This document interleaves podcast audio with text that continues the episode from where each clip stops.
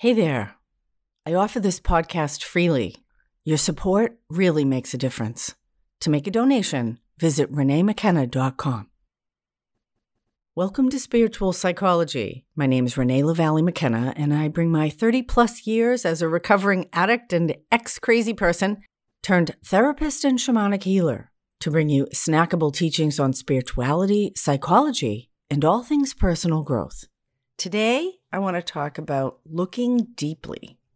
This is a concept that I first discovered when I started to read from the Buddhist monk Thich Nhat Hanh, probably in the 90s. And I had this incredible opportunity to go on a three week silent retreat with him. Now, the crazy thing about it is that I didn't know it was a silent retreat. I had read some of his books, and it came up that he was doing this retreat in Vermont. I lived in Boston at the time, so it was super convenient. Although people came from all over the world, there were over 400 people at the retreat. We were at the University of Vermont. In fact, he ended up writing a book based on that retreat called The Path of Emancipation, which I believe is still in print. It's a conglomeration of all the Dharma talks that he did and all the different experiences that we had. And the retreat really changed my life. It was at a time when I needed some life changing. It provided exactly what I needed. I was trying to make big decisions and it pushed me in the other direction. It pushed me inward and introduced this concept of mindfulness and looking deeply as the place to begin and perhaps even the place to end. I was reading this morning uh, one of my favorite bloggers, Seth Godin. He's got a great podcast too. I'll put some links to Thich Nhat Hanh and Seth Godin in the show notes. In the little morning reading, Seth says, Too often we take what we are offered at face value. The zoom setting on something is determined by someone else.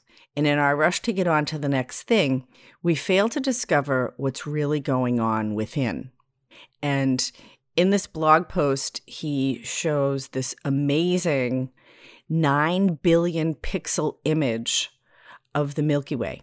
84 million stars. It's a composite photo taken by the ESO telescope in Chile.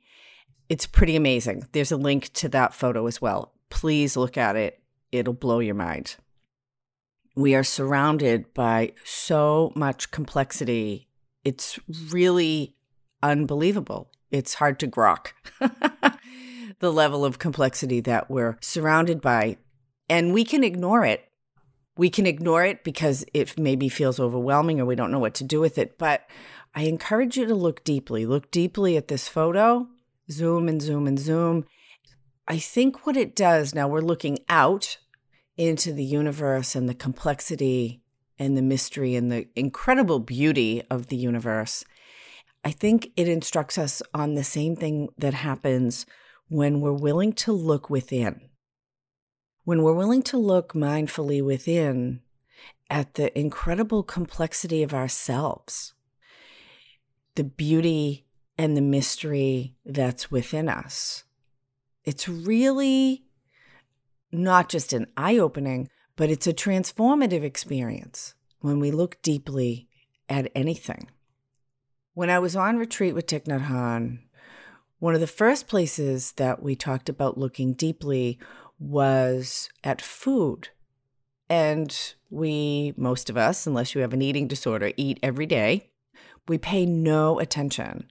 We're just, again, busy getting on with the next thing often we're looking at our phones, or I know for myself, I'll eat while I'm doing email. So we're on this silent retreat, and eating becomes the only thing we can do. Now, certainly we can look at each other and we can smile, but there's no talking. And there's this beautiful prayer on the table about blessing the food and all of the work that went into it and they taught us actually how to look mindfully, how to eat mindfully, how to look deeply. So there's a funny story. I find out Thich Nhat Hanh's going to be in the Northeast. The timing works for me. I'm loving the books that I'm reading by him. Living Buddha, Living Christ really had a profound effect on me. And so I just sign up, which I often do. I don't look into things. I'll just jump off the cliff if I think that the water looks good. So here I go. I'm just going to do this thing. And I get up to this retreat. I'm very excited. It's a beautiful place. They do this introduction with us and they tell us this is a silent retreat. And I'm like, what? A silent? Now, I don't know a lot about silence. I'm better at it now, but at that point, I had never been silent in my life. it's not completely silent, so we get to talk for like three hours a day from I think one to four in the afternoon every day. Oh, wow. Just even the idea of being silent was such a totally different concept for me. It kind of freaked me out, actually. I have to say, on the other end of it, it was one of the most profound and life changing experiences I've ever had. It was amazing to really be present with this. Be- of course, we were in this beautiful place too, right? To really be present, we practiced all this different kinds of being present, which they call mindfulness. We walked mindfully. Everybody was walking around really slowly, feeling their feet on the ground. We all looked kind of weird eating mindfully and being with each other that was the thing you know they showed us that you didn't have to just be awkward if you can't talk to people. We would put our hands kind of in prayer position and we would nod to each other. I found out i could write notes to people and i like to make people laugh so i would write like silly notes and try to make people laugh while we were meditating and stuff because i'm kind of naughty like that. What ended up happening that was so cool was I feel that was probably my first experience of my authentic self, which is kind of central to all the work that I do now. By the end of the retreat, I found myself spontaneously like wanting to make art and wanting to make people laugh. I was doing yoga outside every morning. One morning I was doing yoga outside and they had this balloon fest and these it was sunrise and these beautiful colored like the kind of balloons like around the world in 80 days with a basket. These beautiful colored balloons like came out like magic. I, it was amazing. Off of the horizon, these balloons are floating mindfully across the sky while I'm doing yoga on this lawn. It was it was a pretty amazing thing. Silent retreat. If you're going to go on a silent retreat, find out ahead of time if it's silent. Otherwise, you're going to have anxiety like I did. But I guess it gave me something to practice about. So things work out. You get what you need, even if you don't know it. Anyway, the idea of mindfulness is really being completely present. Being completely present, again, with this complexity and all that's available to us. Thich Nhat Hanh talks about that as all these sources of joy that we can enjoy our breathing, just breathing in and breathing out can be an enjoyable experience. That we get to do it because someday, no one gets out of here alive. Someday we aren't going to be breathing anymore. Or what about people who have difficulty breathing? And to really deeply embrace and appreciate and experience the things that we take for granted, starting with breathing, which we do every few seconds, and eating, which we do every day, and looking deeply is beyond basic mindfulness. So, basic mindfulness would be to experience all of the sensations that go with any given moment, to really feel my body sitting on the chair. Right now, I'm talking to a microphone, to feel the headphones on my head, feel the clothing that I'm wearing on my body and the temperature of the air, and notice the quality of the light. And in eating mindfully, we would be really tasting the food, feeling the texture of the food in our mouth, taking a moment to smell it and feel the temperature of the cup in our hand or the, the fork between our fingers. And what is it like to press down with the knife to cut something? And how do things feel as we swallow them? And do we notice how they feel in our body? So it's about really coming present with all these sensations that we have available to us all the time. You know, I'm really over and over again seeing in all the different teachings that that I continue to learn from that this idea that life is consciousness experiencing itself, that God is everything, and that creation is about the relationship or the experience of God experiencing itself in all these different forms. There's a whole lot we could say about that. But for ourselves to really experience life can be a spiritual practice. And it certainly can be emotionally and mentally healing and stimulating, very grounding. Just to be really present with what is. Our minds are almost always in the past or the future, very rarely with what is right now. When we move past mindfulness or the next phase of mindfulness into looking deeply, looking deeply is to contemplate as you might when you look at this amazing ESO photo of the Milky Way.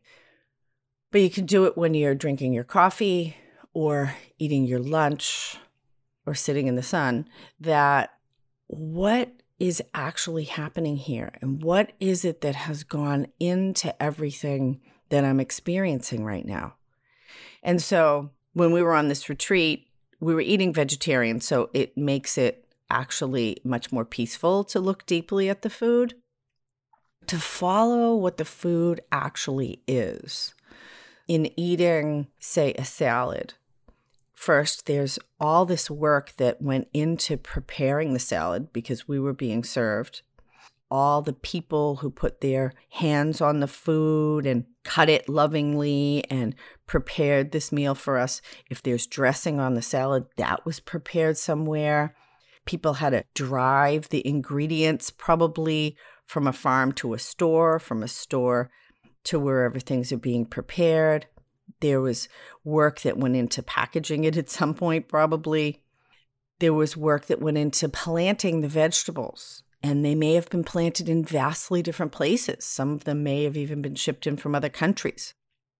Farmers tended those vegetables those vegetables grew in the earth with the sun and the water and the nutrients and the seed, and there was a parent plant. And that and that the fruits and vegetables that we consume, the food that we consume, actually holds the energy of the sun and the rain and the earth within it. That we are actually taking in the sun and the rain and the earth when we eat. And that there's this cycle, and then later in the day or the next day, that we're going to expel what our body hasn't used back into the earth. And that we're part of this really incredibly complex cycle of taking in and expelling or putting out, just like we breathe in and breathe out every moment to think about the interconnectedness, Thich Nhat Hanh calls it interbeing, that we are so deeply connected physically with the world in ways that we're unconscious of most of the time. Even just to think about breathing in and breathing out, what are we breathing in? We're breathing in oxygen that's been created by plants mostly all kinds of inert gases that have come from other places in the universe, dust, and all kinds of different things that we take in and our body processes. Then we breathe out carbon dioxide and other things, and that the plants take that back in. That there's this conversation that we're having, and most of us never think about that. We're in constant conversation with the biosphere by breathing in and breathing out. In fact, we can only live a few minutes if we don't do it. To really be mindful of that, to look deeply into that and and our incredible connection with the trees and plants that most of us probably never even consider. I'm into Thich Nhat Hanh today. He has a beautiful place in the south of France called Plum Village, which is his, I don't think he calls it an ashram, but it's his monastery where his monks and nuns live. And someday I do hope to get there. He's still there. He had a stroke a few years ago. I believe he's lost the ability to speak, but they say he's still breathing mindfully. Of course, they'd say that anyway. But Thich Nhat Hanh had the opportunity to talk with Oprah. She loves him, as I do. Oprah asked him about mindfulness. And she said, What if in a moment of mindfulness you're being challenged? For instance, the other day someone presented me with a lawsuit, and it's hard to feel happy when someone is going to be taking you to court. And Thich Nhat Hanh replies, The practice is to go to the anxiety and go into the worry. And Oprah says, The fear, the first thing that happens is the fear sets in, like, What am I going to do? And Thich Nhat Hanh replies, So you recognize that fear. You embrace it tenderly. You look deeply into it. And as you embrace your pain, you get relief. And you find out how to handle that emotion. And if you know how to handle the fear, then you have enough insight in order to solve the problem. The problem is to not allow that anxiety to take over. When these feelings arise, you have to practice in order to use the energy of mindfulness to recognize them, embrace them, look deeply into them. It's like a mother when the baby is crying. Your anxiety is your baby. You have to take care of it. Of course, as a therapist, the idea of looking deeply into our feelings is really a profound practice that I find incredibly helpful, both for myself and with the people that I work for. That when we can really be deeply in the present moment, first of all, a lot of times we realize that what life is actually presenting us right now is okay. Generally, in the present moment, we're okay. You might take a moment right now and really ground yourself where you are. Notice where your feet are, notice your breath, and take a moment and just really notice whether you're in the car or at work or you're in your home or outside. Really be present with where you are and what's happening. And see if your feelings can match the reality of what's actually happening right now. Generally, the present moment, everything is okay. So we can come back to that again and again. But that doesn't necessarily address our unresolved emotional feelings and our unresolved suffering that most of us are being driven by. And when we can come from that place of presence and look deeply, be willing to be deeply present with ourselves, be deeply present with the wounded parts of ourselves and the brilliant parts of ourselves and the ambitious parts of ourselves or the fearful parts of ourselves, when we can really make room for all of who we are from a place of compassion, then the seeds of the answers to our suffering present themselves. Because that's what the universe does. It's always here to meet us. There is so much help available if we can be present and open to receive it. And we can only do that in this moment, right now. Blessings on your path. Until we meet again, this is Renee LaValle McKenna It's Spiritual Psychology. Today's episode was a throwback that I found in my files and wanted to share.